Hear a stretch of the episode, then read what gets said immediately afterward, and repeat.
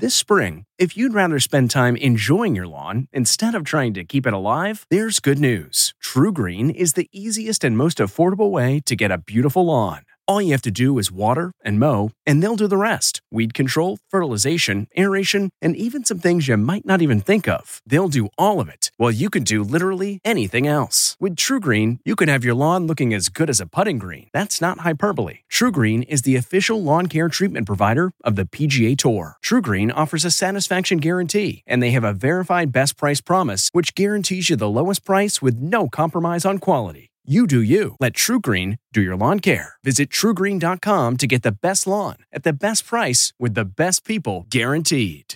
Do you ever wonder where all your money went? Like every single time you look at your bank account? Honestly, it's probably all those subscriptions. I felt that way too until I got Rocket Money. Rocket Money helped me see all the subscriptions I'm paying for, and it was eye opening. Between streaming services, fitness apps, delivery services, it all adds up so quickly. Rocket Money is a personal finance app that finds and cancels your unwanted subscriptions, monitors your spending, and helps lower your bills. Rocket Money has over 5 million users and has helped save its members an average of $720 a year with over 500 million in canceled subscriptions. Stop wasting money on things you don't use. Cancel your unwanted subscriptions by going to rocketmoney.com slash Wondery. That's rocketmoney.com slash Wondery. rocketmoney.com slash Wondery. Angie's list is now Angi, and we've heard a lot of theories about why. I thought it was an eco move. Fewer words, less paper. No, it was so you could say it faster. No, it's to be more iconic. Must be a tech thing. But those aren't quite right. It's because now you can compare upfront prices, book a service instantly, and even get your project handled from start to finish. Sounds easy. It is, and it makes us so much more than just a list. Get started at Angi.com. That's A N G I, or download the app today.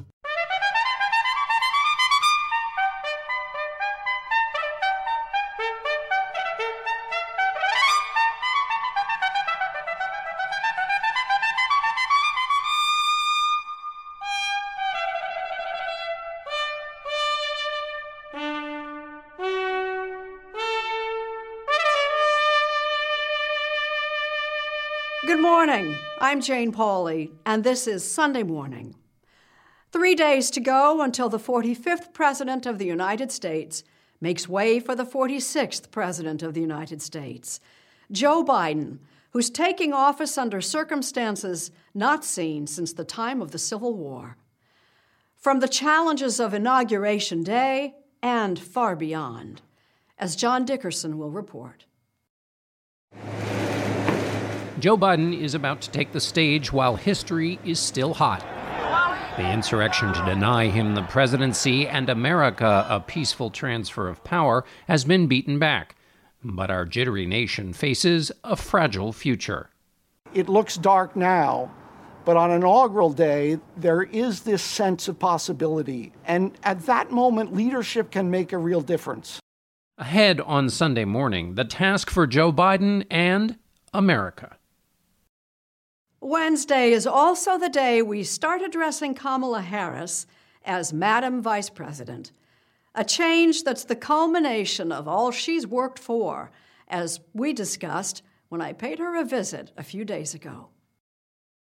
While I may be the first woman in this office, I will not be the last. An unprecedented vice president for unprecedented times. Kamala Harris and Joe Biden will be sworn into office on Wednesday, facing immense challenges. Is Kamala Harris ready? I eat no for breakfast. Plus, we'll meet the man who'll be by her side. There was a whole conversation about, mostly among his friends, whether he should just be called the first dude. First dude. and other other names that I can't repeat on national television. Coming up, the first woman to be vice president and the first second gentleman. David Martin has been monitoring security preparations ahead of the inauguration. Plus, Mo Rocca with the story of America's first Native American vice president, Steve Hartman, and more.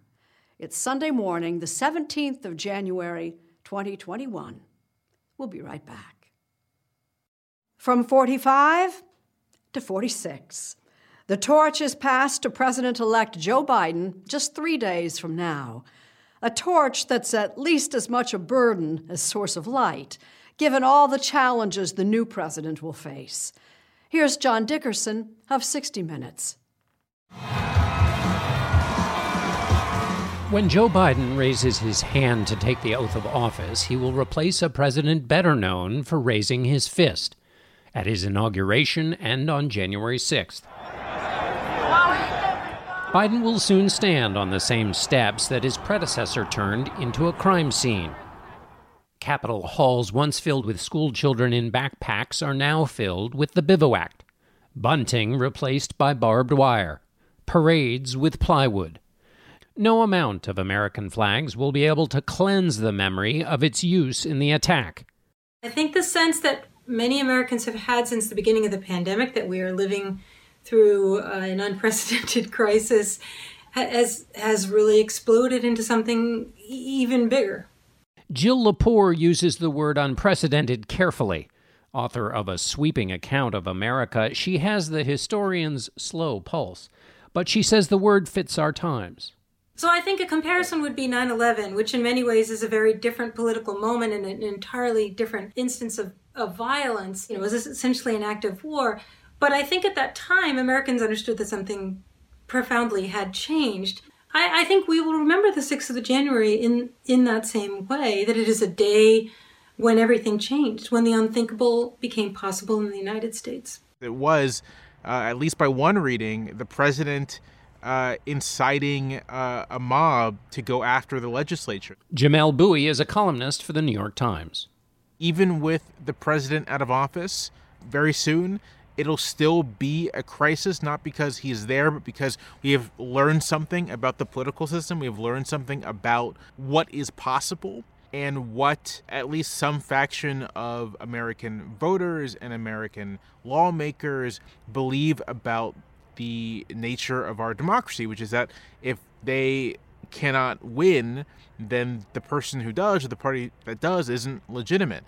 I was just reading a bunch of old Lincoln speeches, and I got to the House Divided speech, and you know, like contemporary discussion of that, or in popular discussion, House Divided refer usually refers to sort of political division, but the, the literal metaphor was a house cannot stand that way. It must be one thing or it must be the other thing. Right. The, the House divided speech is not now let's all come together. It's one side has to win this argument.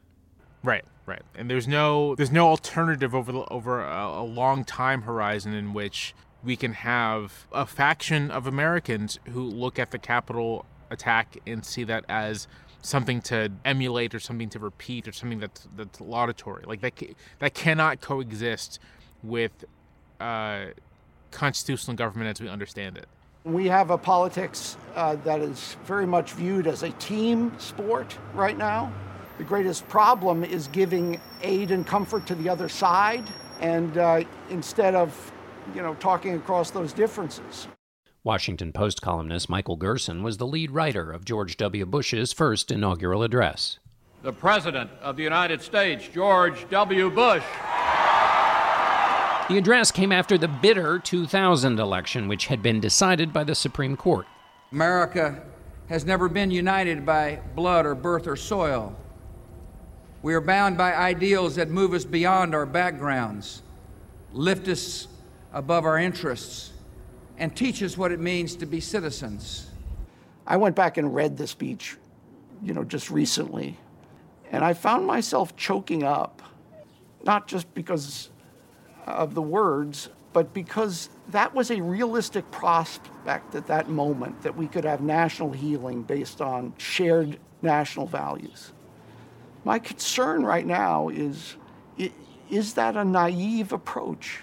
You know, is the assertion of, of common values going to be accepted by a country that has different, lives in different cultures um, and ways of life?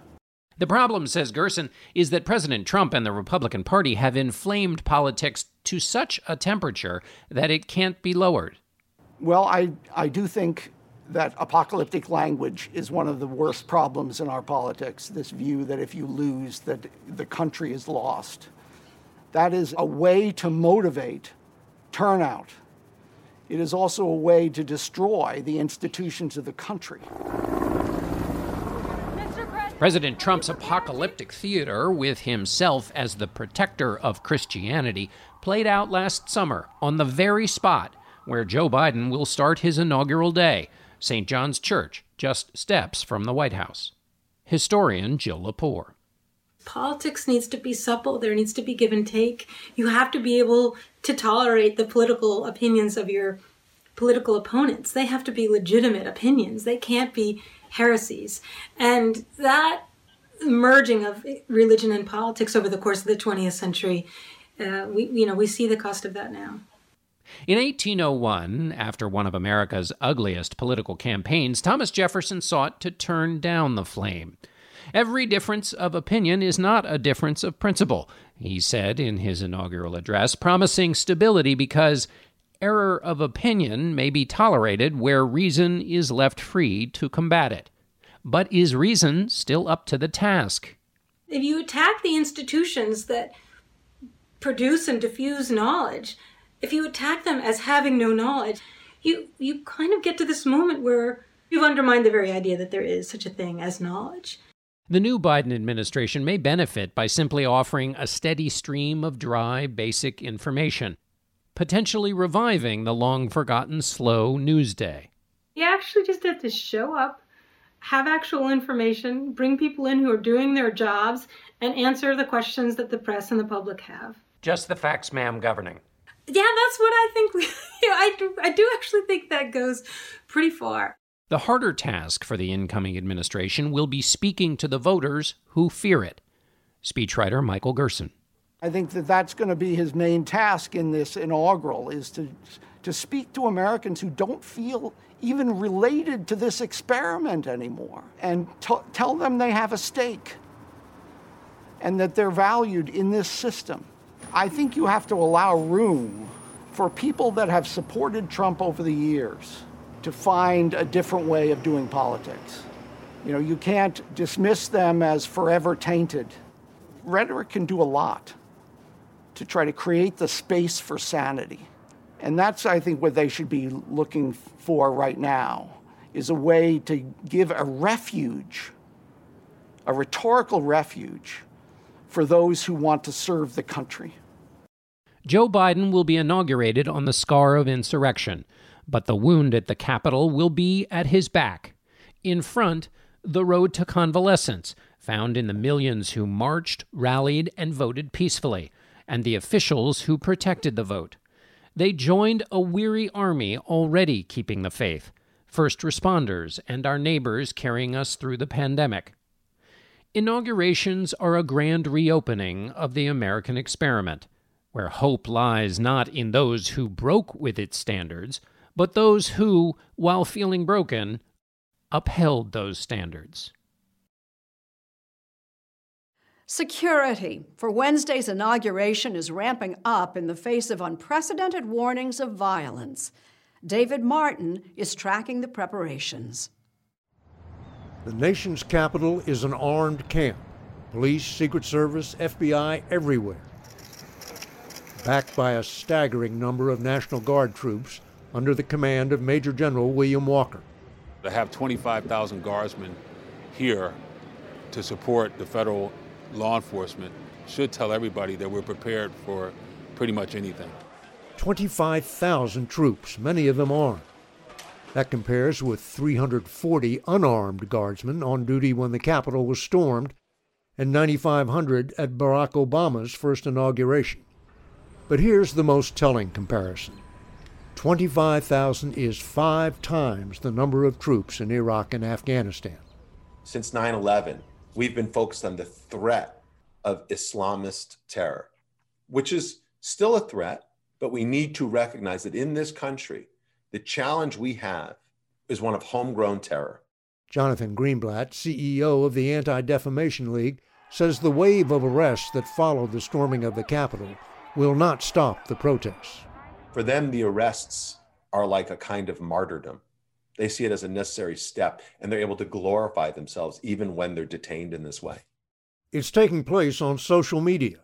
the same place terrorist groups like ISIS got their start. What are you seeing on social media? We're seeing the same thing the FBI is seeing, which is um, all the lights blinking red. Uh, a number of different extremist groups all coalescing around this idea of coming to the Capitol on, on January 20th. Seamus Hughes of Georgetown University says many of them don't care. They have almost no chance of stopping the inauguration.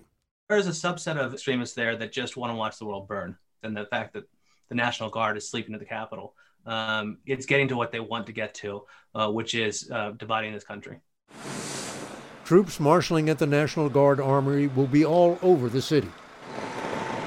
Extremists can ignore the facts that Joe Biden won the election but armed soldiers are not so easily dismissed. When are they allowed to use lethal force? They're allowed to protect themselves and come to the aid of others to protect others. That's all. We saw what happened at the Capitol. With that situation in which police are being overrun, does that justify the use of lethal force? No, sir. So you could allow a crowd to storm the Capitol, and take over? No, sir. I have a right to protect myself. So if you pull out a weapon on me at, and you point it at me, and I'm convinced you're, you're going to try to kill me, I have the right to defend myself. Some of the extremists who stormed the Capitol once had or still have ties to the military, which is why the Joint Chiefs of Staff put out this extraordinary message to all the troops, reminding them Joe Biden is about to become their commander in chief. To make sure that nobody had a question, Dave. General Dan Hokanson, head of the National Guard Bureau, is a member of the Joint Chiefs. Are you worried at all about the reliability of your National Guard troops? Absolutely not. Have you been screening some of the troops as they come in? Uh, yes, sir. In coordination with the Secret Service and the FBI, they're screening all the personnel that are coming in. As the National Guard has rolled in, now we're seeing the extremists focus on targets outside of Washington, D.C. It's nothing short of a potentially violent armed insurgency 25,000 troops manning barbed wire top fences can protect the inauguration. But can they stem the tide of extremism? This isn't the end. This is just the end of the beginning. And I think it's entering a whole new and potentially very frightening phase. This is what we all sign up for to help protect America from all enemies, foreign and domestic. But this week it'll be domestic. Yes, sir. All enemies, foreign and domestic. That's the oath to the Constitution. President Trump has been pretty quiet this past week, mostly because he's lost his ability to use social media, a decision that sparked plenty of controversy, as Lee Cowan explains. A decade ago, this very month, in Cairo's Tahrir Square, social media was being praised its role as an organizing tool during those pro democracy rallies had many calling the Arab Spring the Facebook revolution instead. But for all its glowing promise, we quickly learned that social media is only as good as how it's used. The major difference between now and then is more than ever before, our experiences on social media are determined by hidden decisions made by the social media companies themselves. That's what's changed. That's what's changed. Ramesh Srinivasan was in Cairo back then, researching how Twitter and Facebook were giving voice to the voiceless. It used to be something more of an open pipe. He's now an author and professor at UCLA's Department of Information Studies. What we are seeing when we go online is likely to be that which is most sensational or inflammatory. They're predicting whatever is most likely to grab people's attention. Keeping us engaged on social media is how big tech makes money. And the past four years have proven that lies and conspiracy theories are unfortunately more engaging than the truth. And the danger in that is what? The danger is it's going to present us with an extremely distorted view of reality. The fringe becomes the new normal. You're fired. That is a study in the Trump presidency. His reality TV roots taught him controversy gets ratings, and he used his social media feeds in much the same way.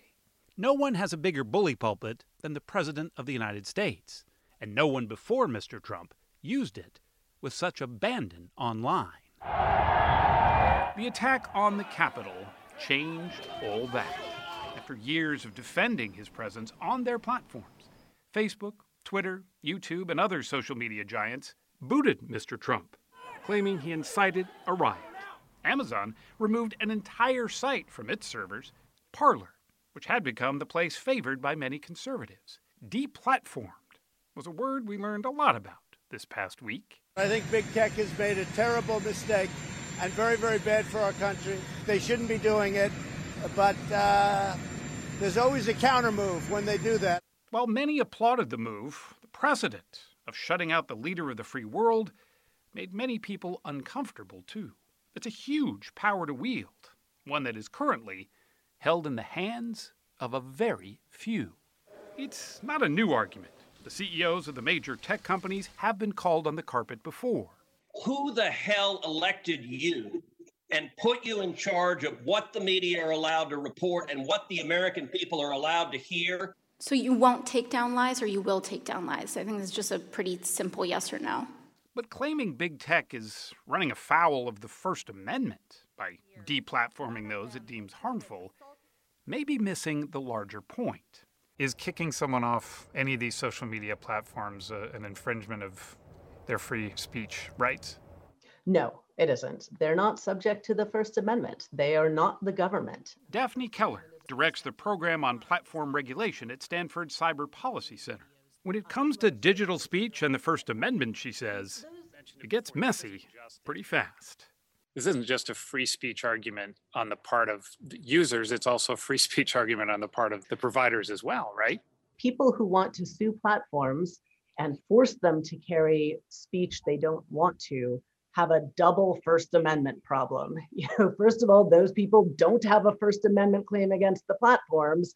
And second of all, the platforms do have a First Amendment argument against being forced to carry speech they disagree with. But what if the argument over regulation was reframed, less about speech, and more about changing how big tech exposes us to that speech?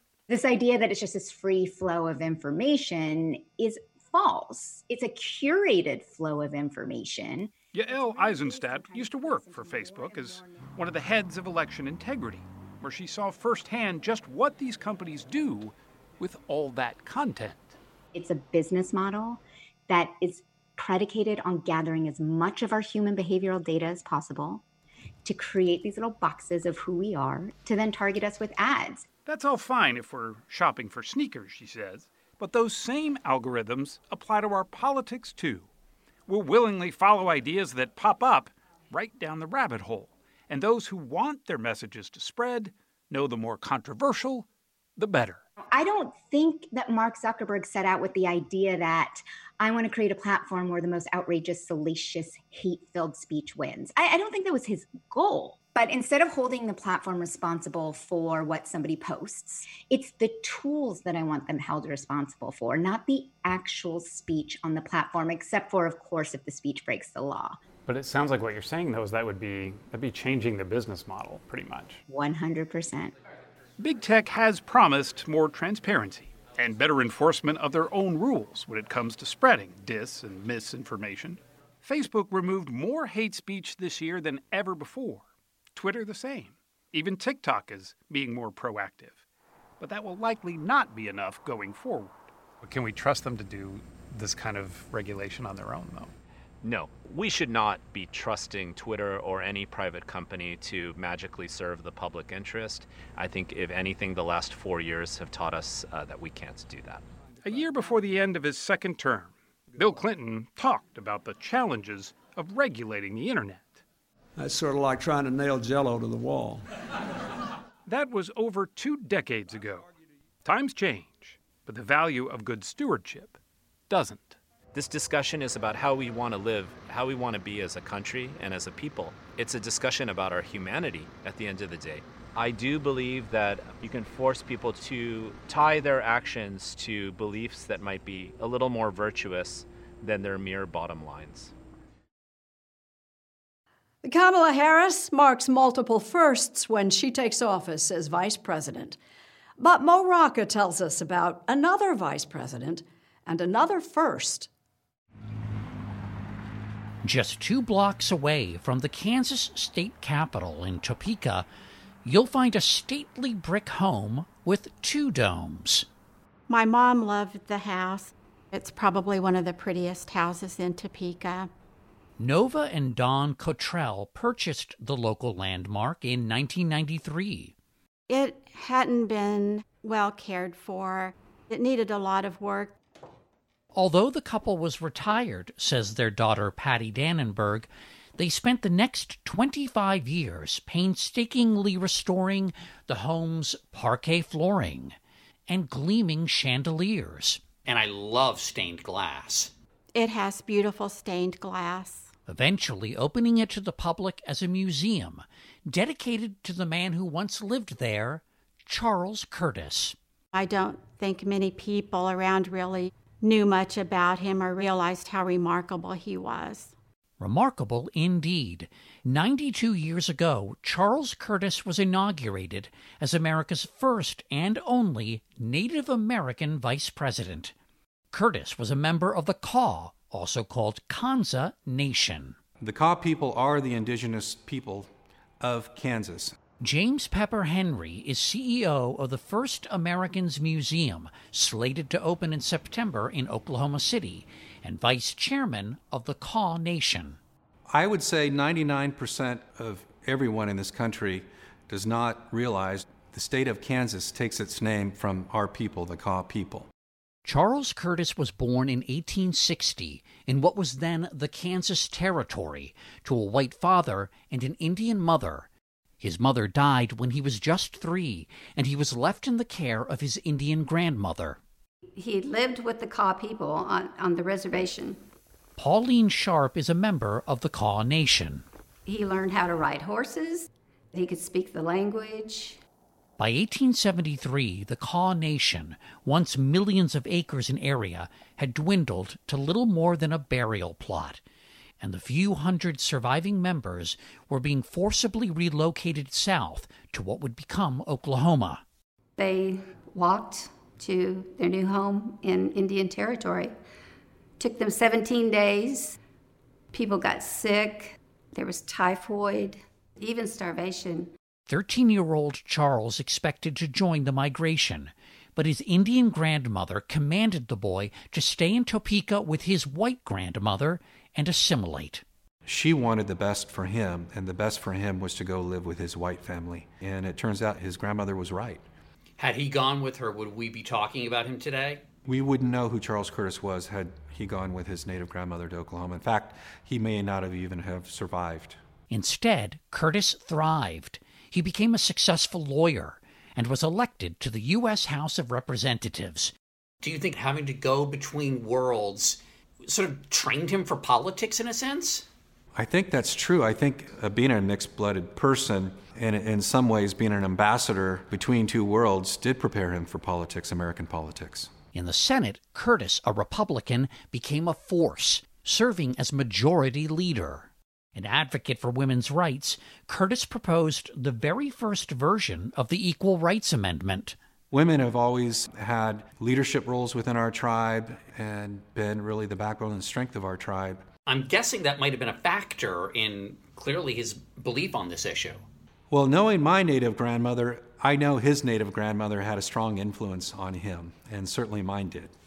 But for Native Americans, the legacy of the man known as Indian Charlie is decidedly mixed. Many of the assimilationist policies he backed had ultimately devastating effects on the lives of Indians, leading to the dissolution of tribal governments and the breakup of communal lands. I think he believed he was doing the right thing.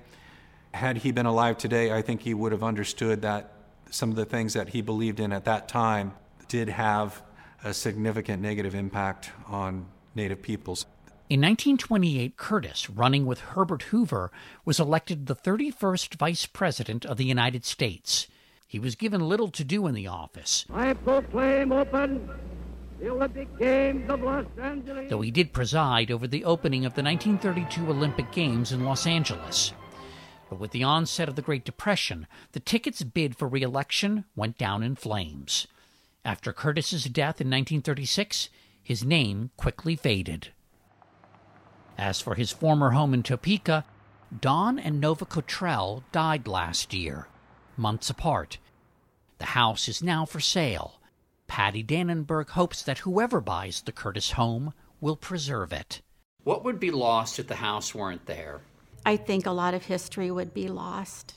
And as for the Kaw Nation, they've rebounded in number, and in 2002 purchased acreage for a memorial park in Kansas, a return to their ancestral land.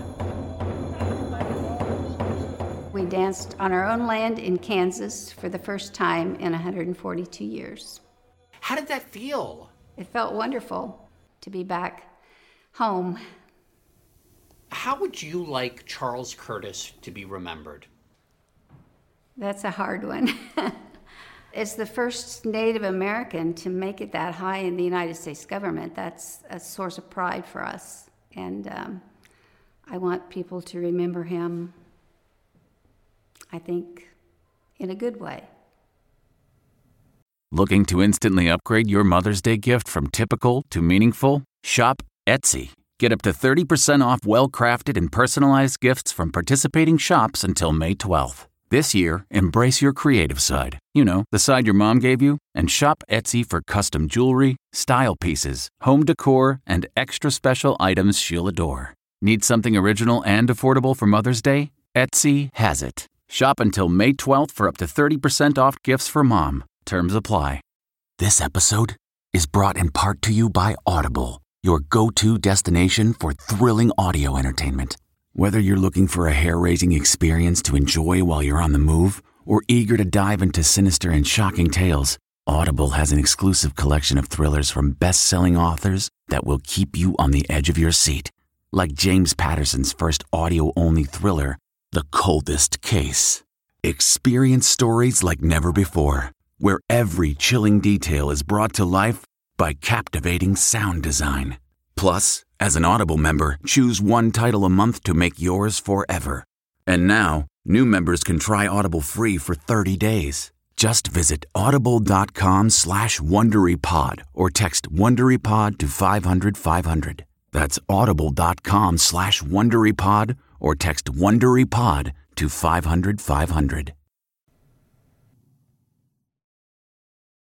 Donald Trump now stands as the first president to be impeached twice.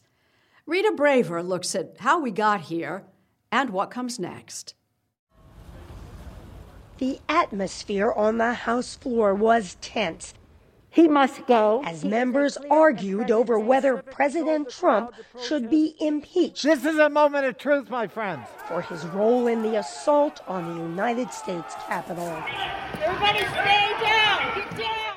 If inciting a deadly insurrection is not enough to get a president impeached, then what is? The president didn't even mention violence last Wednesday, much less provoke or incite it. You have created a mockery out of the impeachment process.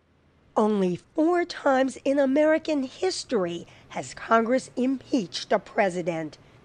1868, Andrew Johnson for breaking a law that barred him from firing his Secretary of War. 1998, Bill Clinton for lying under oath about his relationship with intern Monica Lewinsky. Article 1 is adopted. 2019, Donald Trump the first time for abuse of power. 2021, Mr. Trump once again. Where do you think this impeachment will go down in history in terms of the seriousness of the offense? This impeachment levels the most egregious charge ever made against a U.S. president. Summoning a mob to the Capitol and then inciting that mob to commit insurrection. And history professor Alan Lichtman of American University says the vote in favor of impeachment was stunning because 10 members of the president's own party, the most of any impeachment in history, voted yes. One of them was Jaime Herrera Beutler of Washington State. Now, my vote to impeach our sitting president is not a fear based decision. I am not choosing a side, I'm choosing truth. Was this a matter of conscience for oh, you? To me, it was an issue of when I'm, you know, when I'm a grandma, can I look at this dispassionately and say to myself, I believe in the stance I took? And I can tell you right now, I know that I will. Do you think you're going to lose your seat over this? I don't know. I knew that by taking the vote, it would put it all into question. Now it's up to the United States Senate to decide whether to convict President Trump. Senate Majority Leader Mitch McConnell will not start the trial before the inauguration, when Democrats take control of the Senate. Some experts argue it's unconstitutional to try a president after he's left office, but others, like Rice University history professor Douglas Brinkley, say it is allowed. So, if Trump were to be convicted, would he automatically be barred from holding public office again?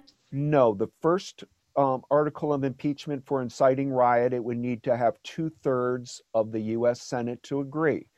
And if they did that, there would be a second vote to bar him forever from entering American government in any way, shape, or form. And that only needs 50%. But many Republicans argue that it is divisive and a waste of time to go after someone who is out the door anyway. It is now time for all of us, Democrats and Republicans alike, to turn down the temperature. Doesn't it make sense on some levels to just say, okay, it's done, it's over? It's very important to take a moral stance against this. But whatever happens to President Trump, there is still the question of healing the rift in a deeply divided country. How do you think this period is going to stack up in history? I think it's second only to the Civil War in the sense of watching our country so disunited. Still, Jaime Herrera Beutler believes that the impeachment process proves our democracy is still strong. I can vote my conscience on the House floor and impeach the most powerful man in the world, not because I want to, um, but because I felt like I had to. And the government didn't just throw me in jail, it's working before our eyes. On to Steve Hartman and the story of how youth can bring sunlight to the elderly living in shadows.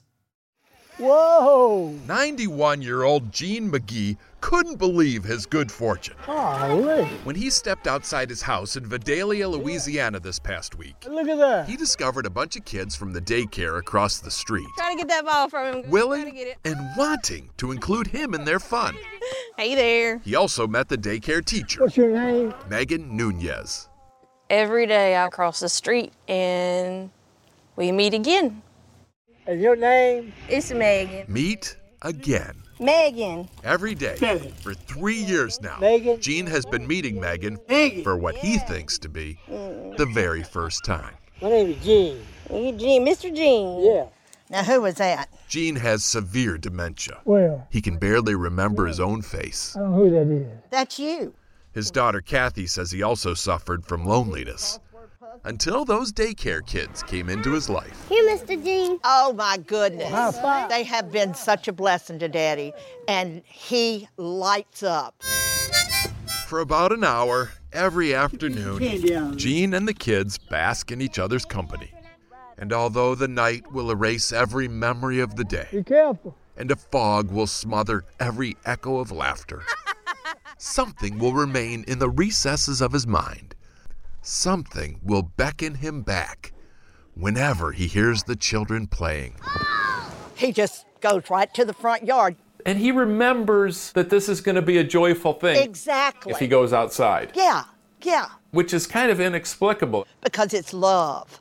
And you know, everybody responds to love. How are you doing? I'm good. Megan says it's almost like an instinct. I'm Gene. We always tell the kids that his brain is kind of sick, but his heart always remembers us. Mr. Gene! Dementia can rob so much, but apparently acceptance and compassion What's your best move? are unforgettable. Whoop, whoop, whoop.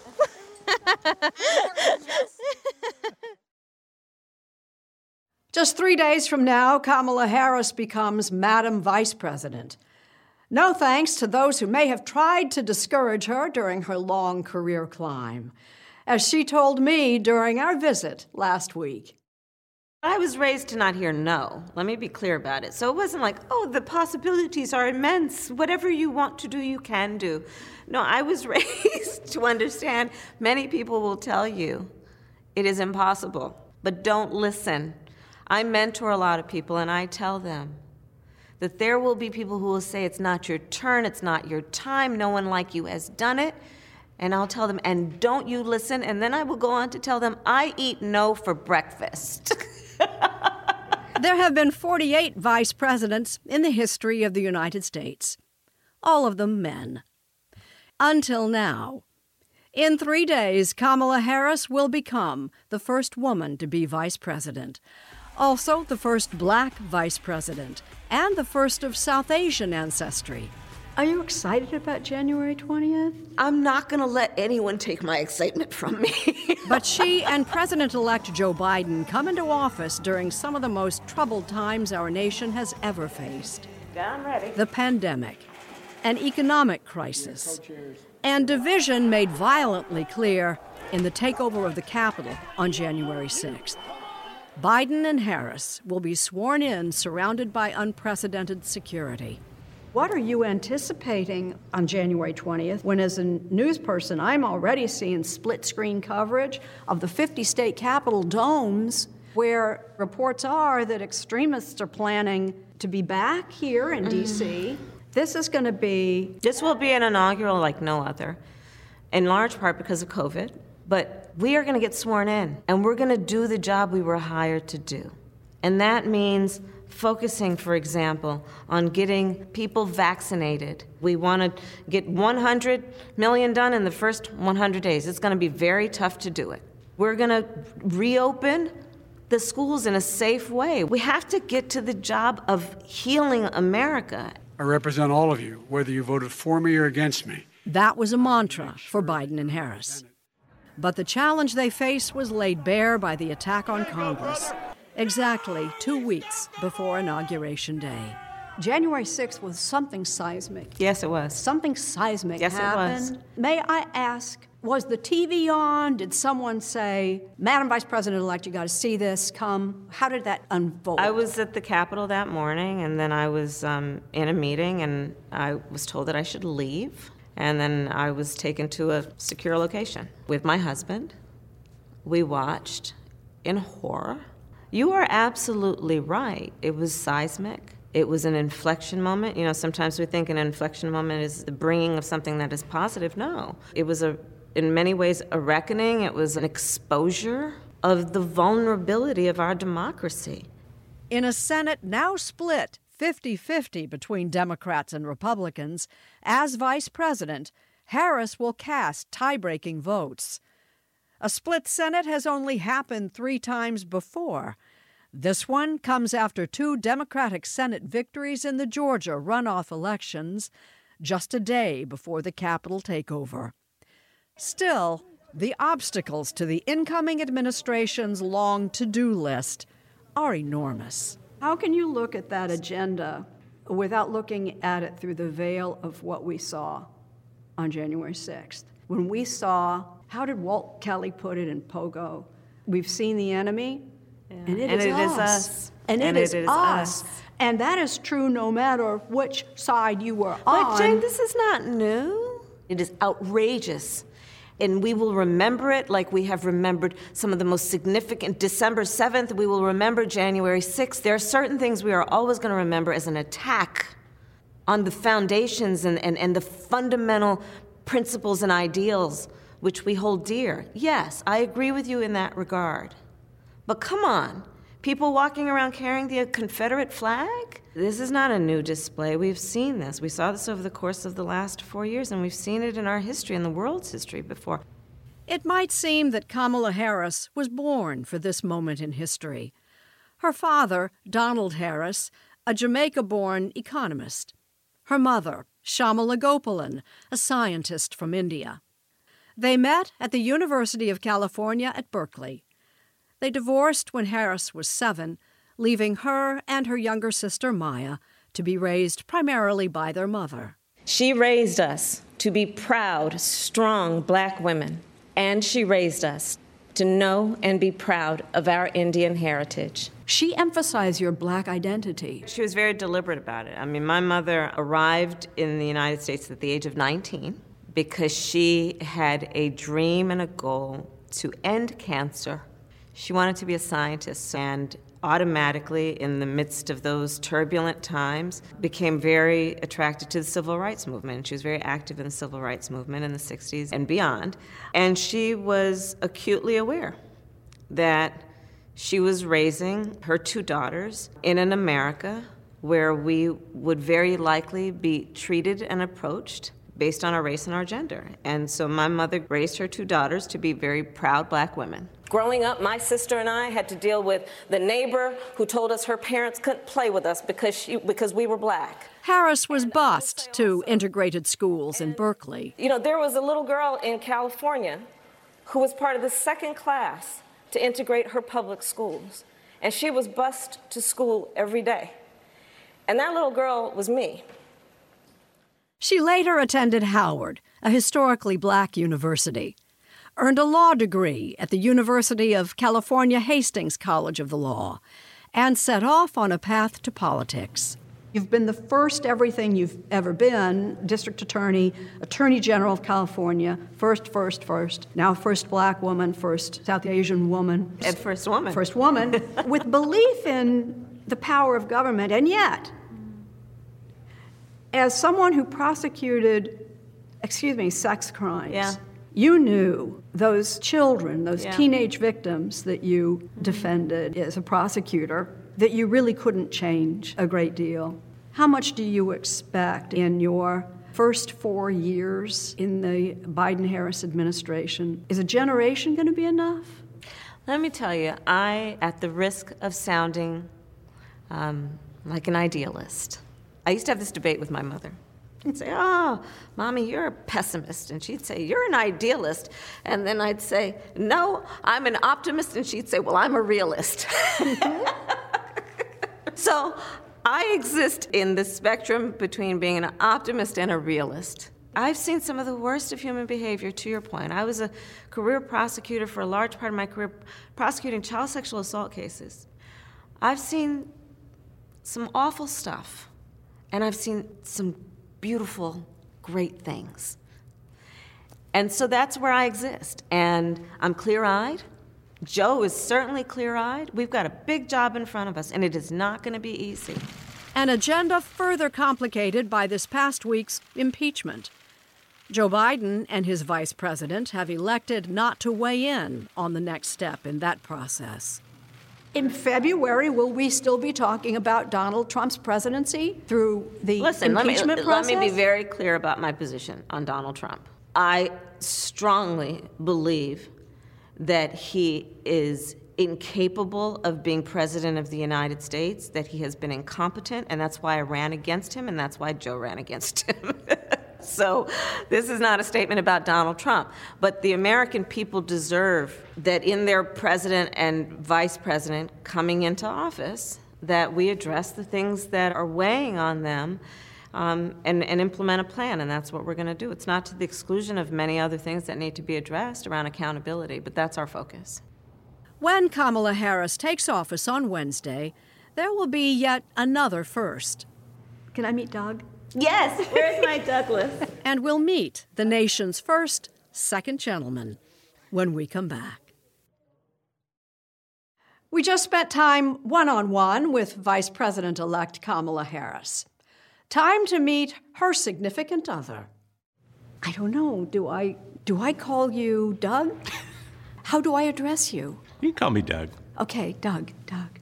But of course, he isn't just Doug. Doug Emhoff will be making history as the first husband of a vice president. First gentleman, uh, first gentleman. Second gentleman. This, First second gentleman. okay, I'm afraid for the next week or month or year of your life, you're going to be doing something like you just had to do with me. Yeah, it's all good.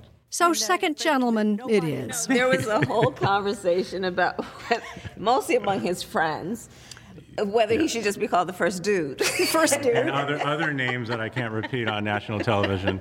Harris and Emhoff met in 2013 a blind date set up by a friend of hers. When you first got the friend who said, There's a guy, maybe your friends were doing this to you all the time, but there's a guy, and he's a good one, and um, don't Google him. Yeah. You totally Googled him, didn't you? Ooh, this is a reveal. I've never been asked that. I did. Kentucky. Wow. Okay. Oh, that's so funny you asked me that question. So, yes, my best friend set us up on a blind date and she said just trust me just trust me just just don't even you know she wanted me to just kind of go into it and she said don't google him i did She found out he was a Los Angeles lawyer. Of course, he knew she was California Attorney General. He made the first move. One of my buddies was in town, and we went to the Laker game. And so, you know, we, had a couple of beers. We, I told him the story. He's, I said, "What do you think?" I said, "Text her." So we sat there in the stands and came up with this text, which was something like, "Hey, it's Doug. Awkward. I'm texting you." And you she guys said, composed it together We did. yeah So that's my reveal. and she, which is funny, she said something like, "Yay, Lakers, go Lakers!" And I'm then a Warriors biggest fan. Warriors fan out there. So The next morning, early, he called. so I left this ridiculous voicemail, which she has saved and plays back to me on our anniversary every year. I thought I'd never hear from her again, but but it was just he it was adorable and it was just i mean the thing about doug is that he is exactly who he is he's just fully authentic and clear about the things he cares about and it's family it's his work um, you. and me They married in 2014, her first. He was by her side as she was elected to the U.S. Senate, where he found out what it's like to be a plus one to a powerful politician. there were Senate spouses who welcomed me, and I went to some, you know, lunches and And plenty of misters. Amy Klobuchar's husband, Elizabeth Warren's husband, who kind of put their, you know, arms around me to There- show there me show me the ropes few. and. Uh, there are very few husbands that are senate Yeah. spouses and they, they do find each other Emhoff plans to teach law classes at Georgetown University, much like the incoming First Lady, Jill Biden, who plans to continue as a community college professor. You strike me as a very centered person and a calming presence. Thank you. I understand the role she's taking and the role that, that Joe and, and Jill are taking on too, and become very close with them. So, like, I support her, I support them, and that's important because mm-hmm. what they're doing is, is so much. And they're walking into so many different crises. And the American people hired them for a change and to get us out of these things. And I'm going to do everything I can to help them. Mm-hmm. And to relieve the stress of the Washington pressure cooker, Great the couple hopes to keep cooking. You're both kitchen people, you cook. yeah Well, well, well he's she- he has learned Yeah, no, He's she, a she good was sous chef, except now. Yeah, yeah. Out of necessity during COVID. and, and COVID really. Well, how much cooking will there be in your life to come? Well, I am charting that course and making sure that at least for Sunday family dinner, it's too too much a part of our family life, and that's important to me to keep that stability. And we had to ask about that fashion choice, surely a first for a vice president the Converse Chuck Taylor sneakers, the Chucks. I gotta tell you, when you walked in, I checked out. Is she wearing them? You're not wearing your Chucks today. No. What is the story? It became a story. I've always worn Chucks. There's It's a- Well, my what's the casual. story with it's the my always- casual go-to. I, you know, grew up with Chucks. I just love them. They're comfortable. I can attest. There is a several closets full of them. He's exaggerating. But uh, there, yeah, this wasn't just something that she started doing on the campaign. And when I met her, it was je- Chucks and jeans. When she met the kids, and it- What did it say to you? she's down to earth. People ask me all the time, like, what's she really like? I said, she's shockingly normal. I think that is really an extension of who she really is. Harris and Emhoff have blended their families together, including children, Ella and Cole, from his first marriage. Hi. Hi, hi Kaya. Hi, Pam. Hi, Hi. Alex. Hi, Victoria. Their Sunday evening Zoom calls are a striking picture of diversity. Is Doug still in hair and makeup right now? exactly. We have family in Italy. My sister in law married an Italian, so they live there with their two children. We have India. India. We have an aunt and an uncle there. Over Salatiti's left shoulder is a grandmother. Canada. California, Brooklyn. Brooklyn. From Brooklyn, Oakland. Uh, my parent, my parents, they live in the desert out in California. And for the next four years, add the U.S. Naval Observatory in Washington to the list, which will be home to the Vice President and her family. It reflects America, and that's what it should be. It should just be about love and unity. Well, well bless your family and stay safe and well. Thank you. Thank you you. too. Thank you. Thank you. It's too early to tell if Americans are really ready to start spending money again. We pause to note the passing of longtime CBS News economics correspondent Ray Brady. Today's unemployment figures Ray was part of our original Sunday morning team alongside Charles Kuralt, recapping the week in business. If you slow up the economy enough to affect inflation, then unemployment rises. He was a presence on other broadcasts too, including his Money Crunch reports on the CBS Evening News back in the 90s. Do your job, but watch out for number one. An Emmy Award winner, Ray retired in 2000 after 28 years with CBS. Ray Brady died this past Tuesday. He was 94. And on a happier note, congratulations to our Sunday morning London producer, Michaela Bufano, the proud mother of the newest member of our Sunday morning family, Gianna Florence Gow.